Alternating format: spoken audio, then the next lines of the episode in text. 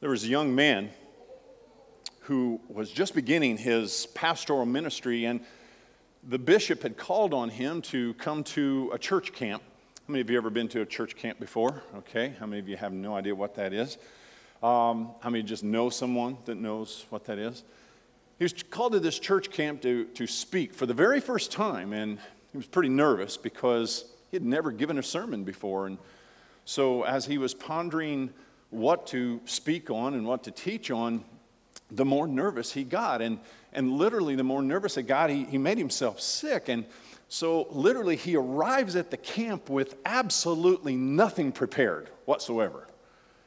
And he's thinking, what am I going to do? And uh, he's sitting at lunch, and the bishop comes and sits beside him. And, and he, he just confesses, he says, Bishop, I, I, I got to tell you that I just got so nervous that I, I I have no idea what to speak on and, and what, what to talk about. And the bishop just kind of put his arm around him and patted him on the shoulder, and he says, Young man, just trust God.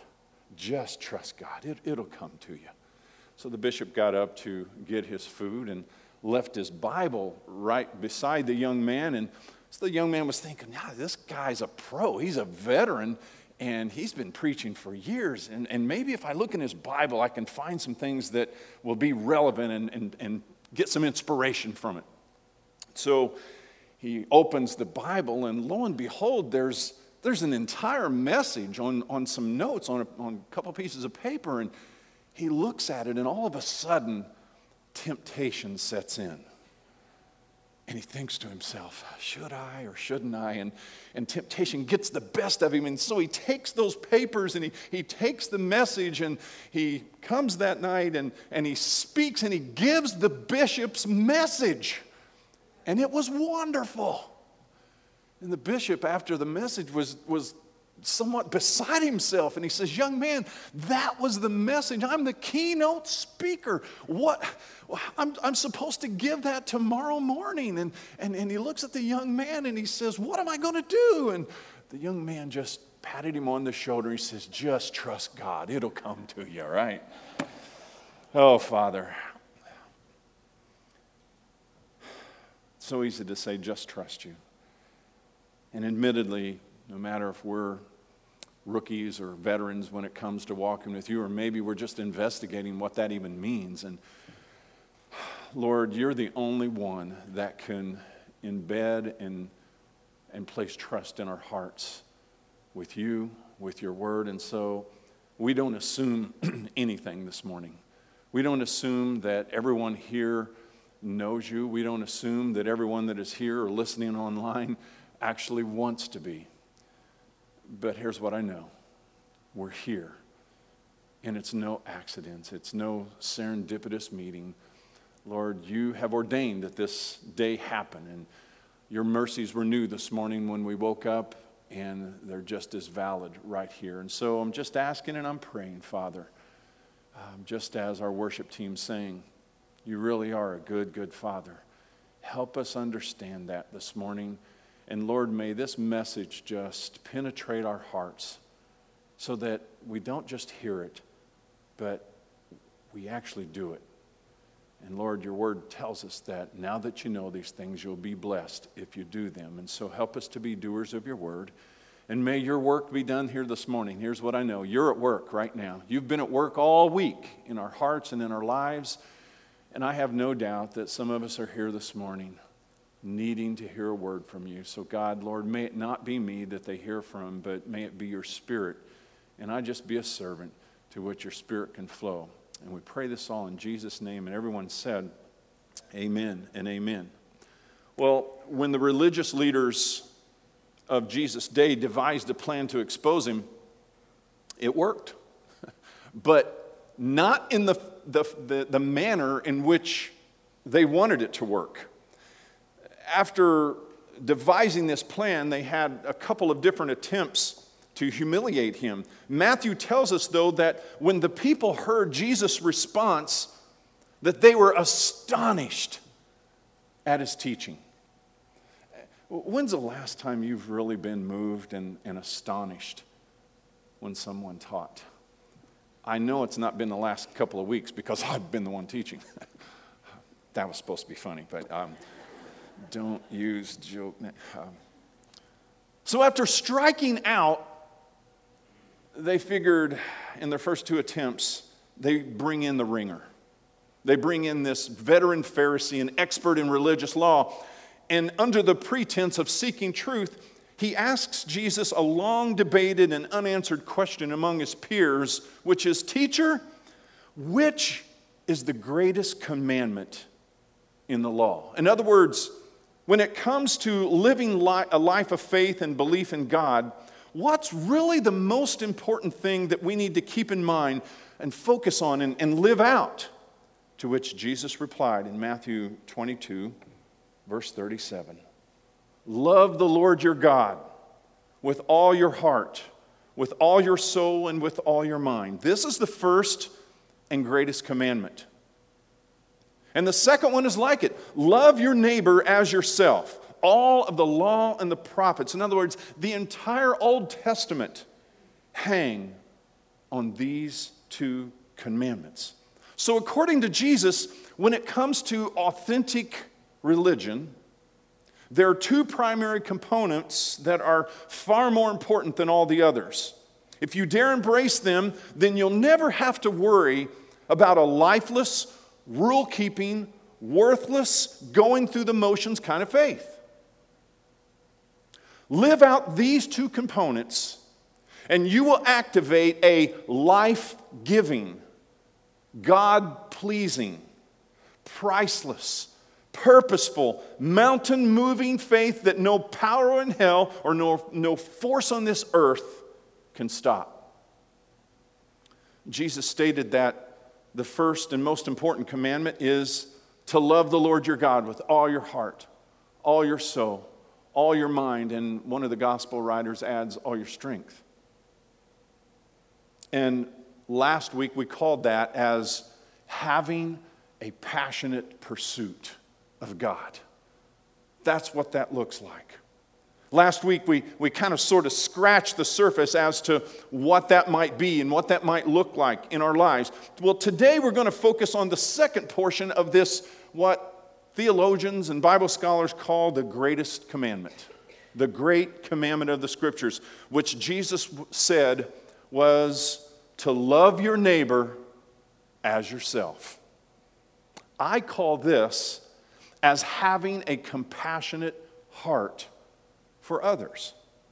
Now, last week I told you that I used to be the Culligan man. And one of the things that I did when they trained me at advanced Culligan training, there is such a thing, by the way, that they literally put us in a van. They trained us on how to do cold calls. And if you're in sales, if you've ever been in sales, you know exactly what I'm talking about. Or if you've ever been at home and got a knock on your door, you know what cold call, calls are.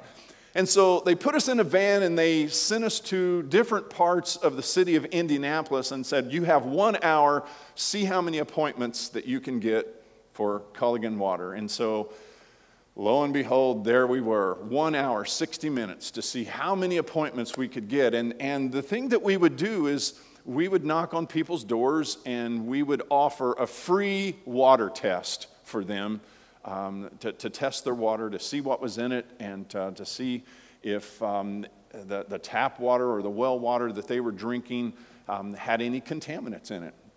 And so I got to thinking to myself, man, how's this going to work? I mean, this is just kind of weird. How many of just how many of you thoroughly enjoy when some strange person um, comes up on your porch, knocks on your door. Uh, how many of you just really enjoy that? Anybody here? Sorry. Okay, a few of you. Bless you. God, I see, I see that hand. Um, I don't know anyone that enjoys this, so I'm thinking, what am I, you know, what am I going to do? I know, just trust God, right? Uh, and so I kind of came up with this spiel. I thought, all right, um, here's what I'll do. So I went and knocked on the first door and my first, the first words out of my mouth were, and I hope this is not offensive to anybody, but I said, Hi, I'm not a Jehovah Witness, I'm the Culligan man. and, and so they kind of got a laugh out of it.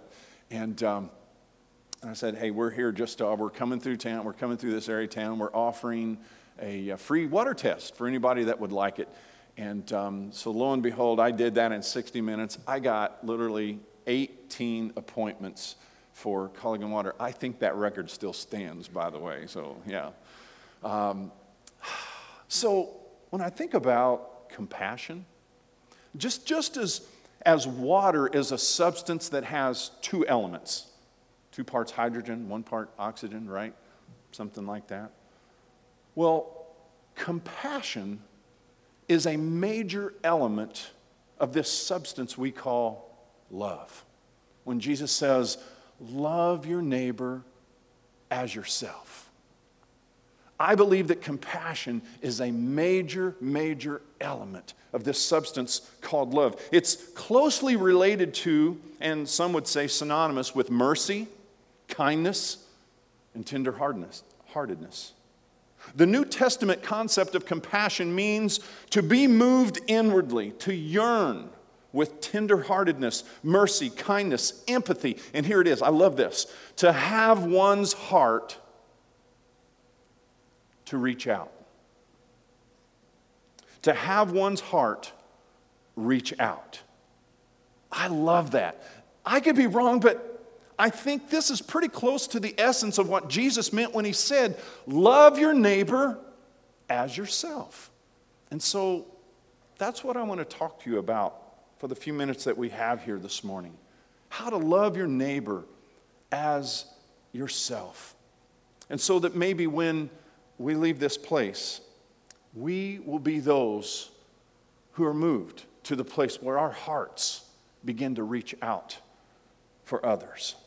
So let's dive right in. And let me ask a couple of questions. Who was the most compassionate person you have ever interacted with? Who was the most compassionate person in your life? Think about them. I, I have a couple people that come to mind just like that, and one of them's in this room. Second question Would you consider yourself a compassionate person? Why? Or maybe why not? If you're a follower of Christ, someone who has experienced the new birth in Christ, you've been born again, the Spirit of God lives within you, then the first thing I want you to realize about this whole idea of compassion, this, this element of the substance of love, the first thing that I want you to know is that compassion is a calling. It's a calling for every follower of Christ. In fact, it's a calling, I believe, that pursues us wherever we go. In Colossians 3:12, the Holy Spirit prompted the apostle Paul to pen the following words. He says, "Therefore as God's chosen people, if you're in Christ, and to be in Christ means you have believed in Him, as we talked about last week, you're becoming like Him and you're seeking after Him, then you are in Christ. You are chosen. You are His chosen people, holy and dearly loved. He says, clothe yourselves with compassion. Interesting in, in enough, in the previous verses of this passage, Paul instructed the Colossians, Colossian believers who were chosen themselves as God's holy and dearly loved people what they needed to get rid of things like anger, rage, lying, sexual immorality, filthy language. He says, take those off, put those off, put them to death, in fact, he, he says. And the very first thing, though, that he mentions that we need to put on is compassion. Compassion. Put on or clothe yourselves with compassion. Now, when we all decided to go out in public today, and you know, bless some of you for letting others of your household go out in public with you. That, that was just a really great thing. Um, when we decided to go out in public today, we had to put on articles of clothing, right? I mean, and that's a good thing correct? Yeah. So, what if, what if this morning, what if members of the worship team, and by the way, thank you, worship team, for just that, man, that, that was awesome this morning. What if the worship team decided that, you know what? You know, of all the articles of clothing that, that we put on, we're not going to put everything, every article of clothing on today. So I think we'll just not put on shoes. We'll use shoes today for those who have a less sanctified imagination. We'll use shoes. What if, what if the worship team just said, you know what, we're all going to go barefoot today? And, and the greeters hear about it. And the greeters say, you know what, that sounds like a great idea. We're going barefoot today. And when you come in, you see that everybody is barefoot. They did not put on their shoes. Now, I don't know about you, but if, if I were a person coming here for the first time and I saw that the greeters didn't have any shoes on and, and I saw that the worship team didn't have any shoes on, that would kind of freak me out a little bit, wouldn't, wouldn't it you? It's like, okay, I've heard about these, these churches. Where I grew up, um, I don't know if they wore shoes or not, but um, man, they had reptiles in their services, you know? And, and, and, so it's like, I don't know, they, you're supposed to walk through the, these reptiles. I, I don't know. But wouldn't that kind of freak you out just a little bit? I think it would be a little bit strange. And, and so, I don't know about you, but I consider shoes a necessary article of clothing. In, in fact, it's, it's funny, I have very, very tender feet. I know you were really wanting to know that. And, uh, but I wear shoes all the time. Not to bed, mind you, but I wear them around the house all the time. You know? That is an essential article of clothing for me. Well, what Paul is telling us is that compassion is an essential article of clothing for every believer. And, he, and, and, it's the first thing that he mentioned. He says, Look, Take off all of these old clothes over here anger, rage, sexual immorality, greed, idolatry. Take those off and then put these on. And compassion is the very first thing he says. Compassion. Don't leave home without it. Somebody make a t shirt, you know? I mean, honestly, don't leave home without it. It is a calling for every follower of Christ to put on compassion every day. We are called as those who are believers, those who are becomers, those who are seekers of Christ, to clothe ourselves with compassion. We're called to open wide our eyes to see, to open wide our hearts to feel, and open wide our hands to serve in chapter 10 of his gospel, Luke gives us a little more inside information about the religious law experts' attempt to trick Jesus. Listen to what he records. On one occasion, an expert in the law stood up to test Jesus. Teacher, he said, What must I do to inherit eternal life? What is written in the law? He replied. How do you read it? He answered, Love the Lord your God with all your heart, with all your soul, with all your strength, and with all your mind and love your neighbor as yourself. You have answered correctly, Jesus replied. Do this, and you will live. But he wanted to justify himself, so he asked Jesus, And who is my neighbor? Now, I got to kind of push the pause button right there. And I have to admit, that's a pretty good question, don't you think? Because I'm still trying to figure that out. It's like, well, who's really my neighbor? Please tell me it's not those crazy drivers that I have to deal with every day. Please tell. Yep. Please tell me it's not the people that I work with. Yep. Please tell me it's not the neighbor who blares their music and smokes funny weed all day. I just say, yep. who is my neighbor? In reply, Jesus said, A man was going down from Jerusalem to Jericho when he fell into the hands of robbers. They stripped him of his clothes, beat him, and went away, leaving him half dead.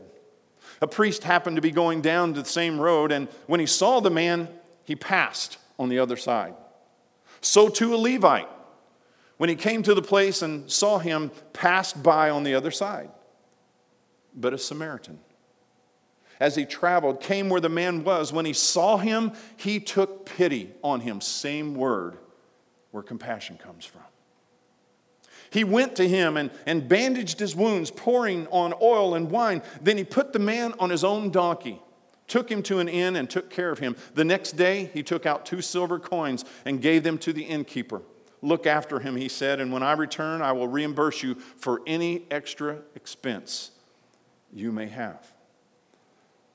Which of these three do you think was a neighbor to the man who fell into the hands of robbers? The expert in the law replied, The one who had mercy on him. And Jesus told him, Go and do likewise. Speaks for itself. Compassion is a calling, it's an article of clothing that, that we put on every day. It's to have one's heart reach out and deeply feel for others. Compassion. Don't leave home without it. Well, compassion is not only a call that, that pursues us, it is also a love that compels us. In Matthew 9 35, Matthew says this that Jesus went through all the towns and villages, teaching in their synagogues, preaching the good news of the kingdom, and healing every disease and sickness. Wouldn't it have been so cool to see that, to experience that? The Son of God, the creator of all things. Wouldn't it have been something to, to see the empathy and the compassion that, that he demonstrated and that, that he modeled? To see him touch people and their sickness completely leave. Truly the Son of God. When he saw the crowds, listen, he had compassion on them.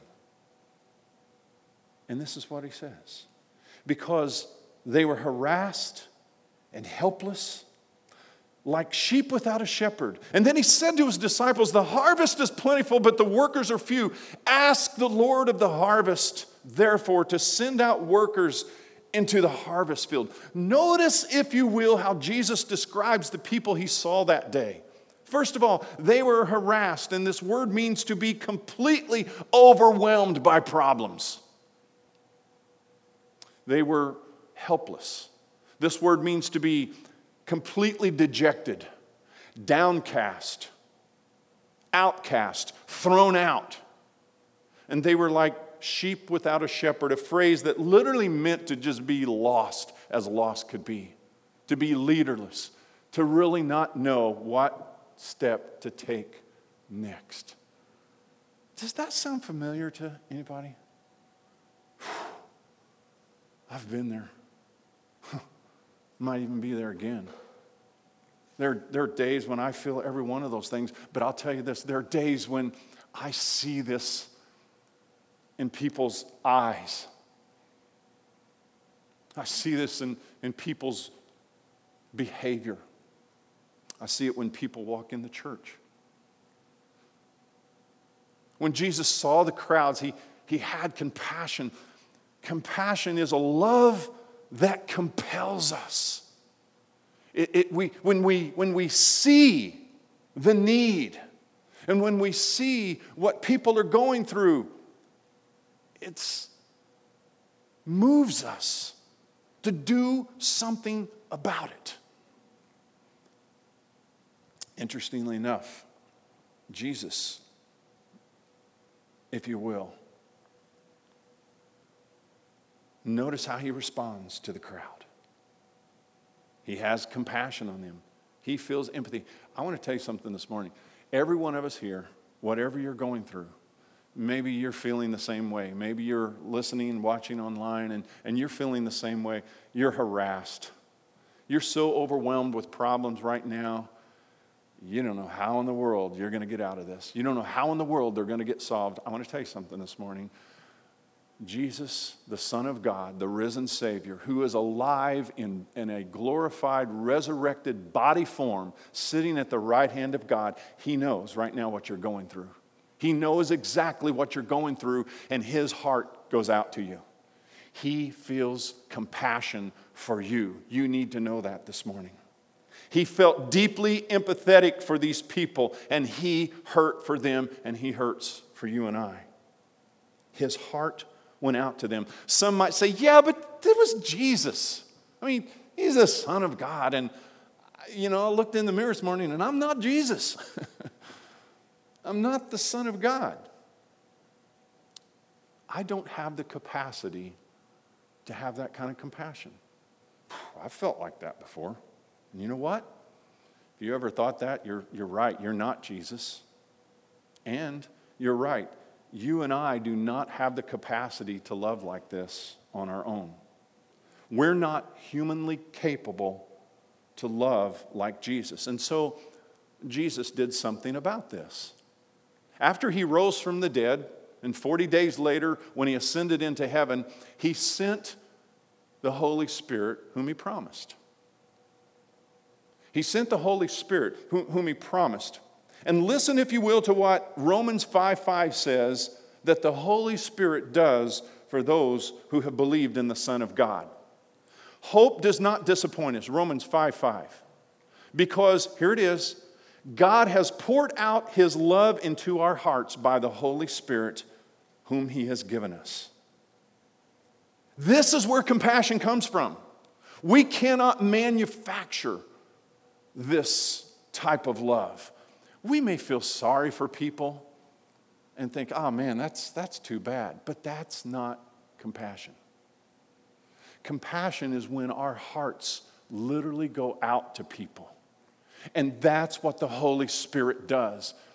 And when you believed in Christ, that moment, that instantaneous split second, when you believed in Christ, some tremendous things took place. Your sin was taken out, righteousness was put in, and the very Spirit of God indwelled in your being. And the Bible says that God keeps pouring His love into our hearts by the Holy Spirit. And so now, guess what? We now have the love of God in our hearts and in our lives. And we now have the capacity to show this type of compassion.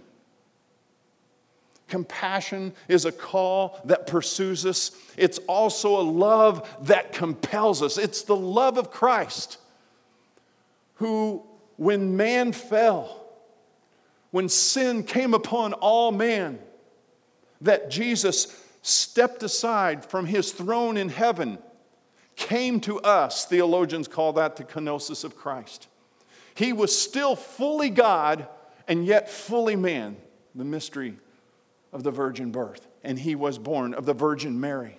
He was born into this world. He lived a perfect, sinless life, and yet he experienced every temptation and every test, even beyond what you and I have ha- ever had to go through.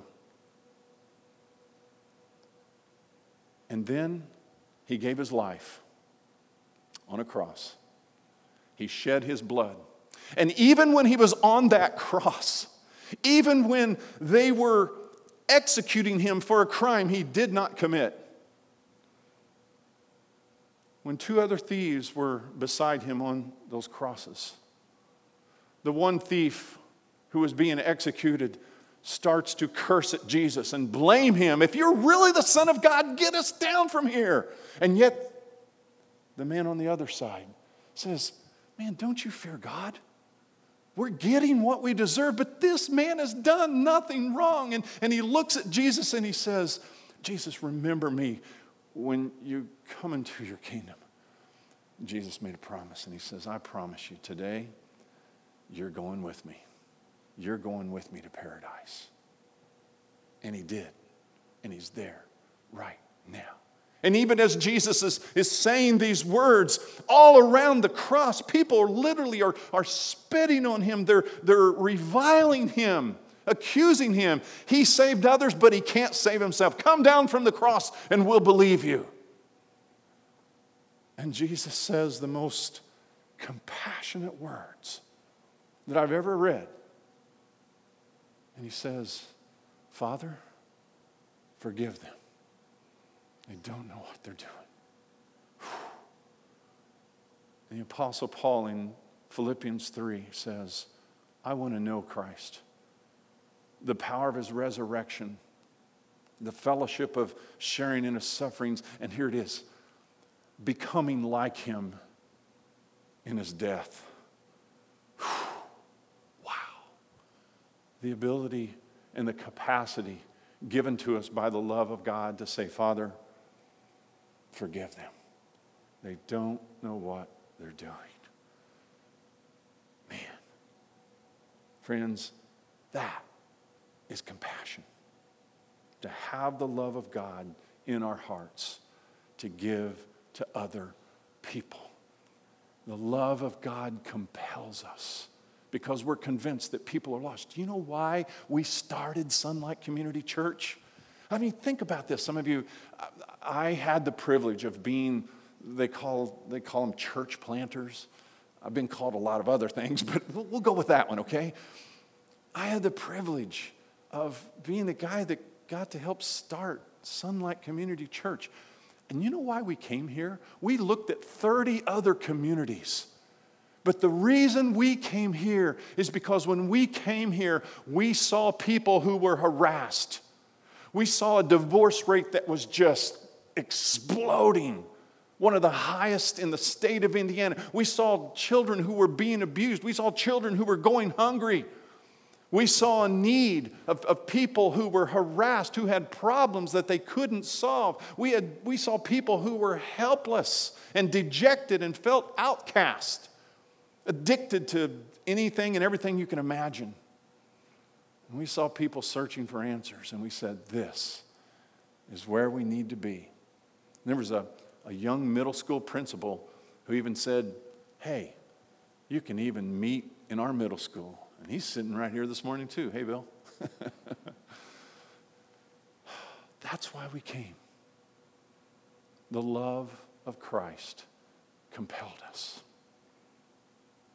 That is compassion, my friends.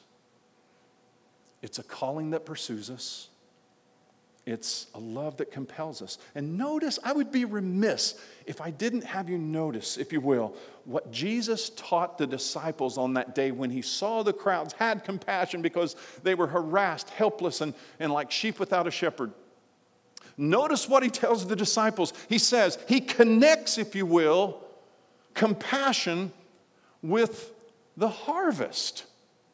And he says, the harvest is plentiful. In other words, there are people all over the world that are in need of salvation, in need of redemption, in need of being bought out of the slavery of sin and into righteousness, all over the world.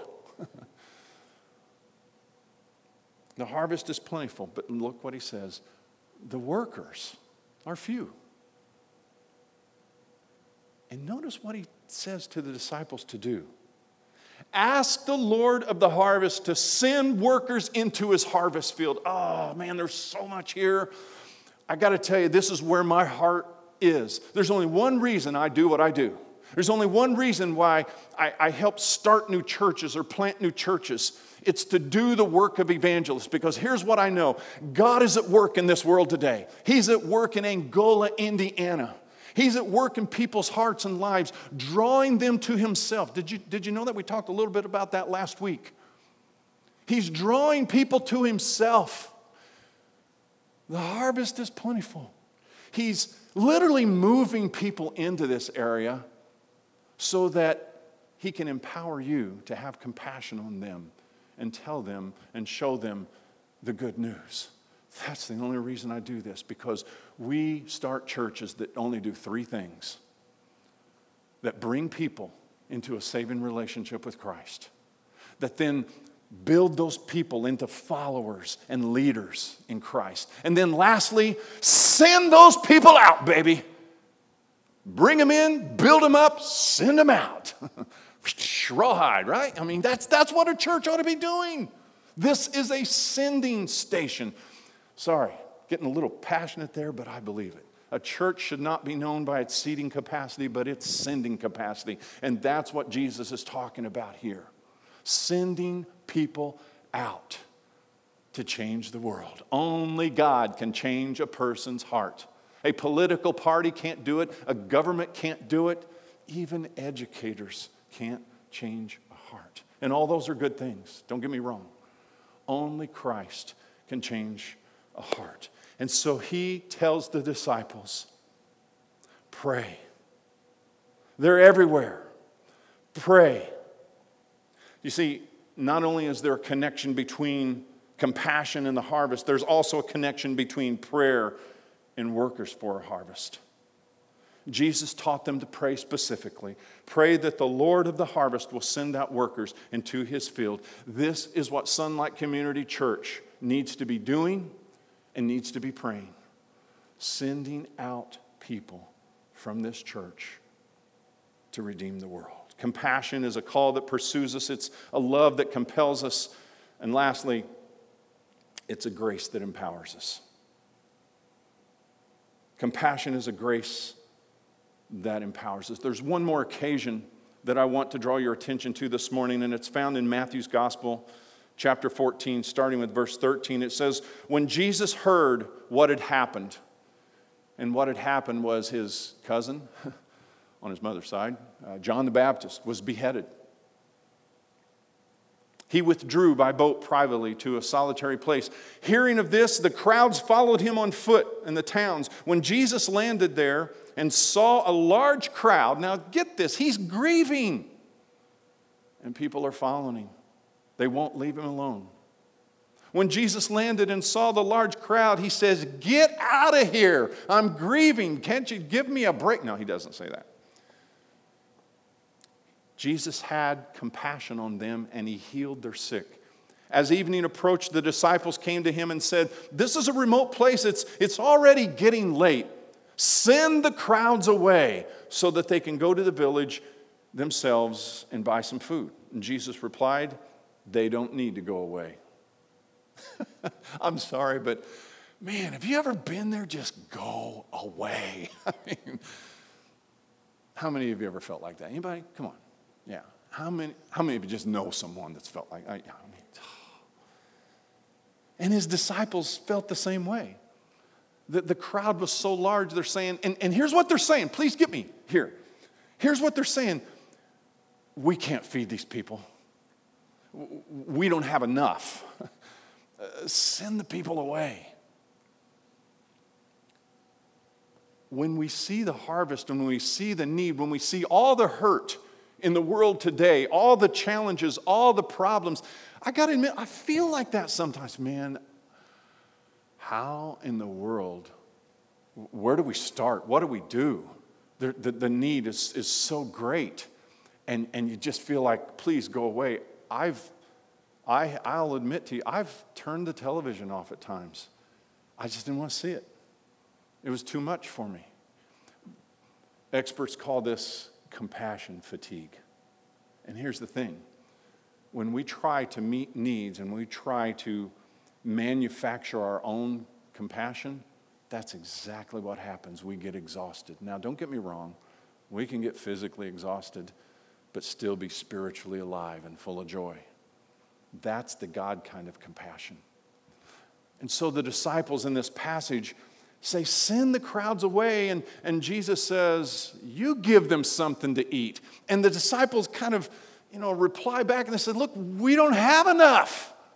Whew. Ever felt like that? I don't have what it takes. And you know what? You're right. I don't either. And so Jesus says, Well, what do you have? What do you have? Well, there's a kid here that's got, you know, a couple loaves and some fish, but bring them to me. They brought them to Jesus. And if you have read the scriptures, Jesus took them, blessed them, then gave them to the disciples and said, Pass them out. And he multiplied the fish and the loaves, and all the people were fed. Some scholars believe there were probably 15,000 people there. Whew. And there's so much in this passage, but here's what I want us to know is that, man, sometimes when we look at the issues, when we look at the problems in our world today, when, when we look at the need, we think, I can't do anything. And that's where we're wrong. You see, it's true, we can't do everything. We can't. We can't do everything. I know a couple of people who think they can, but God has a way of taking care of that. We can't do everything, but here's the news we can do something. And that's what Jesus taught the disciples that day. Give me your something, and I will turn it in to something that you never could imagine. You see, little is much when we give it to the Savior. A couple of years ago, my heart just was just burdened, burdened, burdened. I, I just, I, we were planting churches in, in, the, in the Midwest, in Kansas, and uh, God had allowed us to plant about three churches. And we were trying to figure out, God, where are you calling us to go next? And, and it, just, it just seemed like we were just at a standstill. It felt like kind of Acts 16 when Paul tried to go through Bithynia and Asia Minor, and the Holy Spirit stopped him. And then just a couple days later, I, I was contacted by a friend in Alabama who said, Hey, there's this group called Compassion International, and they've heard about what you guys are doing and the churches you're planning. They want you to come and see what God is doing in South America. Um, man, I was like, I don't know. I've had a lot of physical. He goes, You got to do it, man. You got to do it. And so, by faith, I went.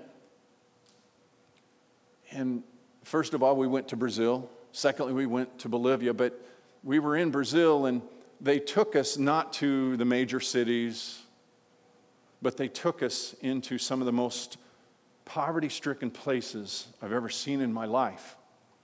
And one of the first, very first days, they, they, they took us in a van and they dropped us out at the city landfill.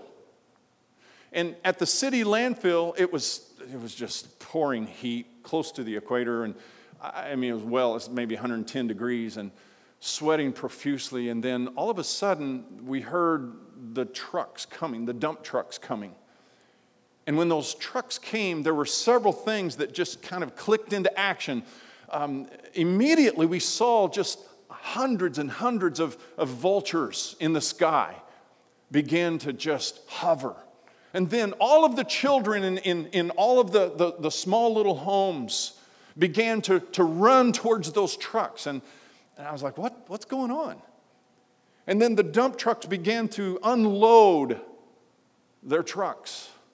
And the children began to reach in, scavenging for food and grabbing food. And we're all just in shock. What, what's happening here? And so some of the, some of the little children would, would grab the food and they would be running off for home. And literally the vultures would come down and some of them would steal the, the food from them. And even the ones that did get past the vultures, the bigger kids would come and take it from them. Oh, my word. And that day, my heart leapt. This is not right. This is not right. And as we, we went through some of the villages that day, and, and I looked into the eyes of some of these little boys and these little girls, five, seven, eight, nine years old, and they told us the stories of how 50% of them are sold into sex trafficking. This is not right. God, what can we do? And Compassion said, You can help us start churches in these areas. And you can go back and you can ask people in the States to sponsor these children. And when they sponsor these children, here's what's going to happen. Number one, they're going to get good water. I like that. Did I ever tell you that I was a Culligan man? So, yeah. They're going to get good water. Number two, they're going to be given the gospel. Number three, they're going to be given food every day. Number four, they're going to be educated. Number five, their families are going to be involved in work programs. We can do this for $25, $30 a month.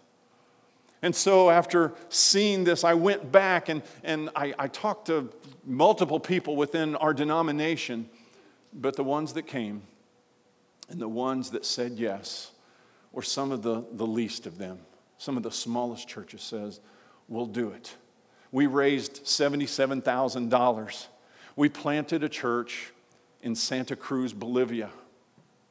We sponsored 221 children. And they're not going to be sex slaves anymore. They're going to be servants of God. And all I'm telling you is that it wasn't that hard. We did something. And as we did something, God did amazing. And now the reports I'm getting back is more people are doing something. Isn't that the way compassion works? Yeah, I think Tom and Sharon, what you're doing out here, man, fill that thing up before you leave today. It's so simple, but what a difference it can make. And by the way, absolutely, if you're looking for an organization to give to, to sponsor children, I'm telling you, they're one of the best organizations out there. Complete and total integrity. Man, they're, they're just, they're crushing it. And this isn't a commercial for Compassion International, although I'd be proud to wave their banner, and I do all the time. All I'm saying is this, guys. When we want to love our neighbor as ourselves, who is our neighbor? It's whoever we come in contact with, it's whoever has a need. And that when we have the ability to help meet that need, that we not only see, we not only feel, but then we act. It is the reason why I'm involved in helping start new churches. Churches that bring people to Christ all over the world, that build disciples and leaders, and then mobilize them into ministry and mission to change this world. Because I'm telling you, Christ and His church are the hope of the world. Would you pray with me as Aaron comes up to play? And worship team, worship team, come on up. Oh, Father, sometimes it just